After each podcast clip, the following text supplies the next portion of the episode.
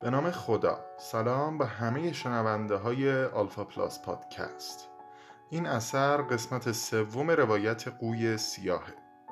قسمت های قبلی رو اگه نشنیدین پیشنهاد من اینه که اول اونا رو گوش کنین. بعد بیاین سراغ این اپیزود. آثار کامل ما رو از طریق همه اپهای پادگیر می‌تونین توی کانالمون پیدا کنین. کانال ما با اسم آلفا پلاس پادکست هم به فارسی و هم به انگلیسی راحت پیدا میشه.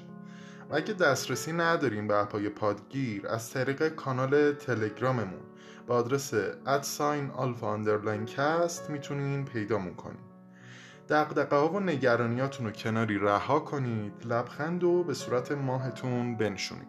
بزن بریم.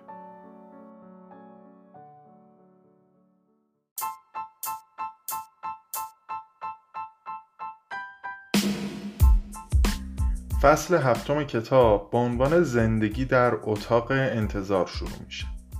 توی این فصل گفته میشه که آدمایی که شروع به کار توی کرانستان می‌کنن برای مثال نویسنده ها، آهنگسازا یا دانشمندی که توی آزمایشگاهش داره روی یه موضوعی تحقیق می‌کنه به دلیل اینکه مثل یه کارمند یا کارگر حقوق و درآمد ثابت ندارن و در اصل نتیجه مستمر ندارن یعنی به صورت منظم نتیجه نمی‌گیرن از دو طرف اذیت میشن و رنج می‌بینن.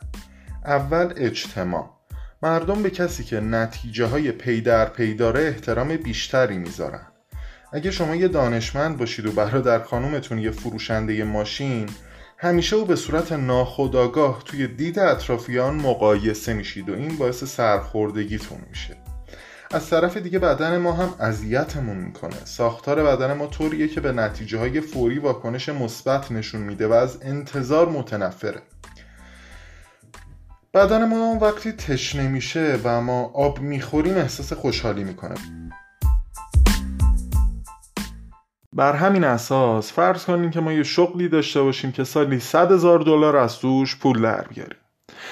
تا ده سال آینده. اینطوری ما خیلی خوشحال تریم از حالتی که ما توی این ده سال هیچ پولی نگیریم هیچ پولی نداشته باشیم و آخر سال دهم یک میلیون دلار یک جا بگیریم.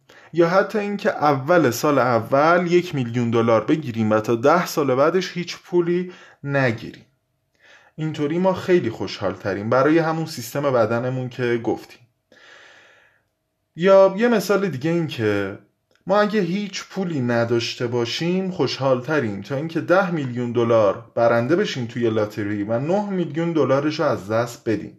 وقتی این اتفاق میفته ما به جای اینکه برای اون یک میلیون دلار باقی مونده شاد باشیم به خاطر اون 9 میلیون دلار از دست رفته احساس شکست و سرخوردگی می‌کنیم.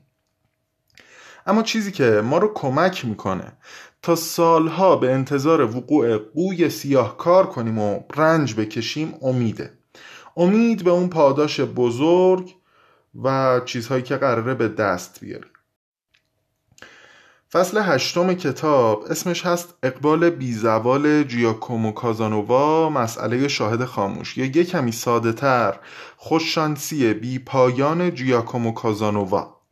به یه نفر آدم بیدین که به خدا باور نداشت یه سری لوح و سنگ نگاره نشون میدن که روش یه تصویر از کسایی بود که داشتن عبادت خدا رو می‌کردن و با عبادت از حادثه غرق شدن کشتی نجات پیدا کرده بودن.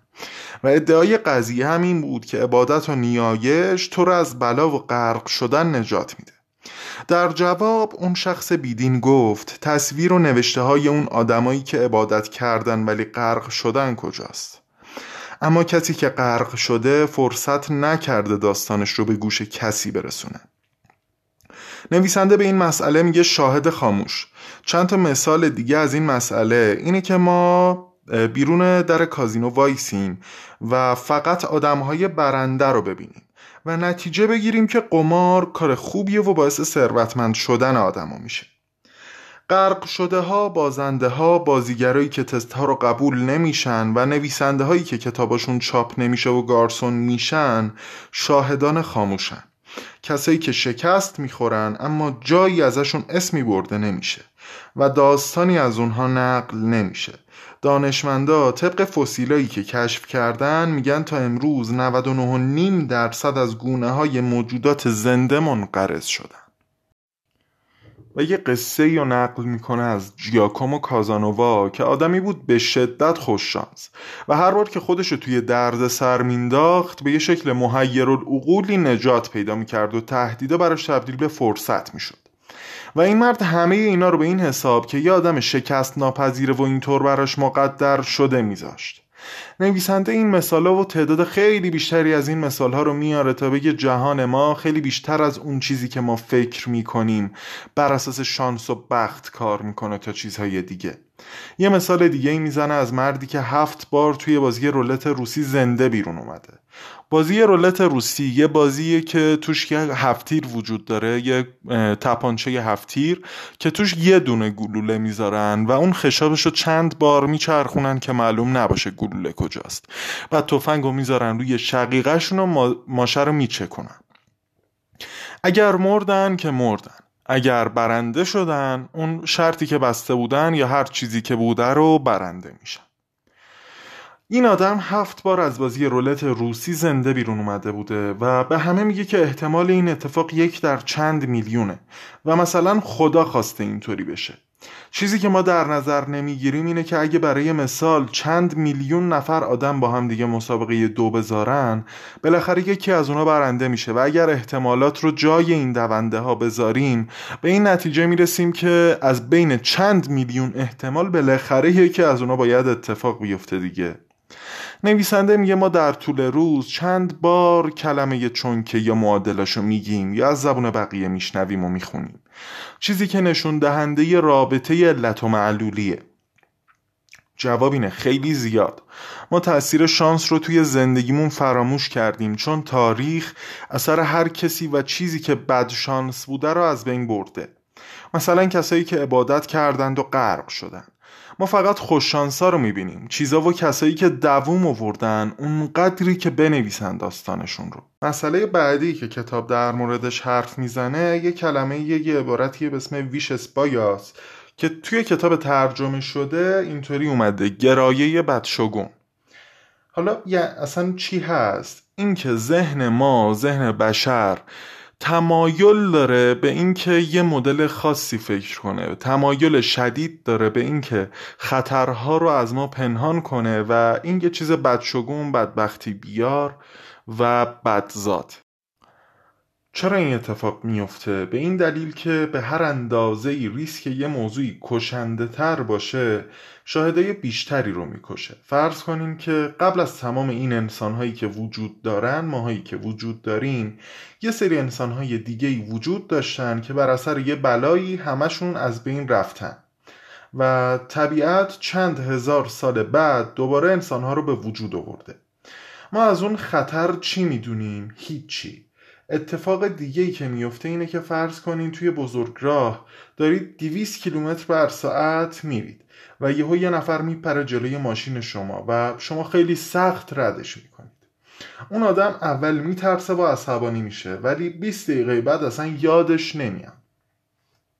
ما خیلی جاها خطرات رو با خوششانسی رد می‌کنیم و بعدا خطرات رو از یاد می‌بریم. چیزی که نویسنده در این فصل سعی داره بگه اینه که ما فکر می‌کنیم ریسک پذیری کار خوبیه چون خطرات رو نمی‌بینیم. مثلا ماشین گرون قیمت دوستمون رو می‌گیریم و باهاش میریم سر قرار. تنها نگرانی ما اینه که آیا اون قرار خوب پیش میره یا نه. توی مسیر با سرعت بالا تصادف می‌کنیم و اگر اون ماشین یه بنز یا بی باشه و من یه جوون 20 ساله قشر متوسط یا فقیر جامعه بیشتر از کل دارایی خانوادم در یک لحظه بدهکارم و این احتمالیه که ما نمی‌بینیم هیچ وقت که شانس و یک قوی سیاه. خیلی از کارهای روزمره‌ای که ما انجام میدیم در احتمالاتشون قوهای سیاه وجود داره. قوهایی که ما هیچ وقت ندیدیم و هیچ وقت اتفاق نیفتادن یا شاید هم از دید ما پنهان شدن. پس بهتر قبل از قبول هر ریسکی یا حرفی یا قراردادی یکم در مورد احتمالاتی که اصلا امکان اتفاق افتادنشون رو نمیدیم و دوستشون نداریم فکر کنیم. فصل نهم کتاب یه اشتباهی رو که ما در مواجهه با عدم قطعیت انجام میدیم برامون توضیح میده. میگه از نظر صاحب کازینو توی لاس وگاس خطر اینه که یه آدم خوششانس با بازی کردن پشت سر هم دخل کازینو رو خالی کنه. یا یه آدم تردست و شعبده باز. برای همینم یه سری سیستمای نظارتی و امنیتی نصب کردن که اگه کسی بتونه اونها رو ببینه بیشک یاد فیلمای جیمز باند میافته. اما خطر اصلی می‌تونه گروگان گرفتن یکی از اعضای خانواده صاحب کازینو باشه که مجبورش می‌کنه تمام داراییش رو تحویل گروگانگیر بده. یا یه کارمند حسابداری که به خاطر سیستم آموزشی درست کارشو بلد نیست و کازینو رو محکوم به فرار مالیاتی می‌کنه که حتی می‌تونه علاوه بر از دست رفتن همه چیز صاحب کازینو رو بندازه زندان. ما برای اینکه پی به این احتمالات ببریم نیاز داریم که خارج از چارچوب فکر کنیم. وقتی ما داریم برای مثال توی کازینو قمار می‌کنیم انتظار اینو نداریم که یک میلیون برابر شرطمون برنده بشیم. اما اتفاقاتی که گفتیم می‌تونن همچین خسارتی به کازینو بزنن. فرض کنیم من به شما میگم من یه سکه طلای کاملا متقارن و متعادل دارم که احتمال شیر یا خط اومدنش دقیقا پنجاه پنجاهه. من این سکه رو 99 بار میندازم و هر بار شیر میاد چند درصد احتمال داره که بار آخر سکه خط بیاد؟ کسی که احتمالا توی ریاضیات و احتمالات ادعا داره میگه 50 درصد. اما کسی که چیزی زیادی از این احتمالات نمی‌دونه و احتمالا از مدرسه اخراج شده میگه حد اکثر یک درصد. چون احتمالا فرض متقارن بودن و درست بودن سکه دروغه. در واقع احتمال اینکه اون فرض متقارن و متعادل بودن سکه ما دروغ باشه خیلی بیشتر از اینه که 99 بار یه سکه متعادل متقارن پشت سر هم شیر بیاد. این چیزیه که آدم هایی که اون چارچوب های مدرسه‌ای و کتابی رو ندارن راحت تر متوجهش میشن. اونا معمور نشدن که احتمالات یه اتفاق خاص رو با فرض درست بودن شرایط بررسی کنن. اونا می‌دونن که زندگی توی کتابهای ریاضی نمیچرخه. شاید بر اساس قانونهای ریاضی کار بکنه ولی فقط طبق اون قواعد و احتمالاتی که ما می‌شناسیم نیست. زندگی احتمالاتش مثل کازینو نیست. ما دقیقا می‌دونیم که احتمال داره این پولمون رو ببریم یا ببازیم. ولی توی دنیای بیرون می‌تونیم خیلی راحت تصادف کنیم مریض بشیم و از دنیا بریم. چند بار تا حالا دیدیم که شاگرد تنبلای مدرسه چند سال بعد تبدیل به آدمای موفق و پولدار میشن. اما شاگرد اولا دارن با یه حقوق کارمندی و کم خوردن و گرد خوابیدن برای پیرشون پول جمع می‌کنن. من خودم زیاد می‌شناسم. پیشنهاد نویسنده در پایان این بخش اینه که میگه اگه می‌خوایم توی زندگی جایگاه بالاتری داشته باشیم و خودمون رو بیشتر در معرض قوهای سیاه خوش قدم قرار بدیم باید داستانها و نصیحتهایی که تا امروز شنیدیم و دور بریزیم سیم تلویزیون و اخبار رو قطع کنیم کمتر روزنامه بخونیم و قدرت تعقلمون رو آموزش بدیم تا بتونیم تصمیماتمون رو کنترل کنیم و چیز دیگه این که برای دیدن قوهای سیاه ما بیشتر از همیشه نیاز به عدم تمرکز داریم. ما وقتی که می‌خوایم یه کتابی رو بخونیم و درست متوجه بشیم باید روش تمرکز کنیم. ولی فرض کنیم که توی رانندگی فقط به جلو تمرکز کنیم و آینه و هر چیز دیگه ای یا صدای بوق ماشینای دیگه نخواد حواستون رو به خودش جذب کنه. این باعث تصادف میشه. توی دنیای واقعی ما باید عدم تمرکز رو تجربه بکنیم تا بتونیم قوهای سیاه رو ببینیم.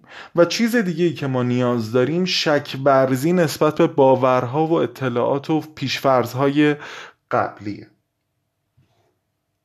این قسمت از روایت قوی سیاه و آلفا پلاس پادکستم به آخرای خودش رسید.